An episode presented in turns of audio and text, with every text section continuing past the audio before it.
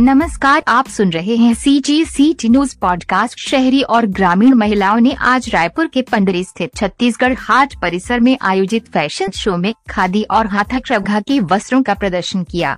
Fashion show में जहां युवक युवतियां और बच्चे पारंपरिक खादी वस्त्र पहनकर रैंप पर नजर आए, वहीं ग्रामीण अंचलों की महिलाएं भी खादी और हाथाकरघा साड़ियों में रैंप पर चलती नजर आई।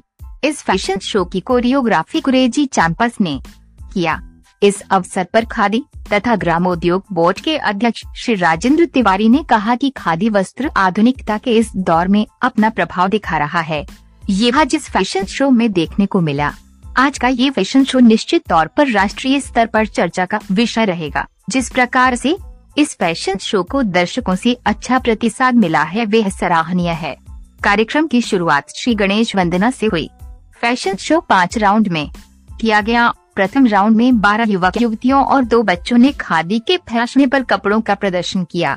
दूसरे राउंड की ट्राइबल फैशन में ससुराल गेंदा फूल की धुन पर आठ महिलाएं नृत्य करते हुए चंद्रपुर की पारंपरिक जाला और सरगुजा की गोदना साड़ियों का प्रदर्शन किया।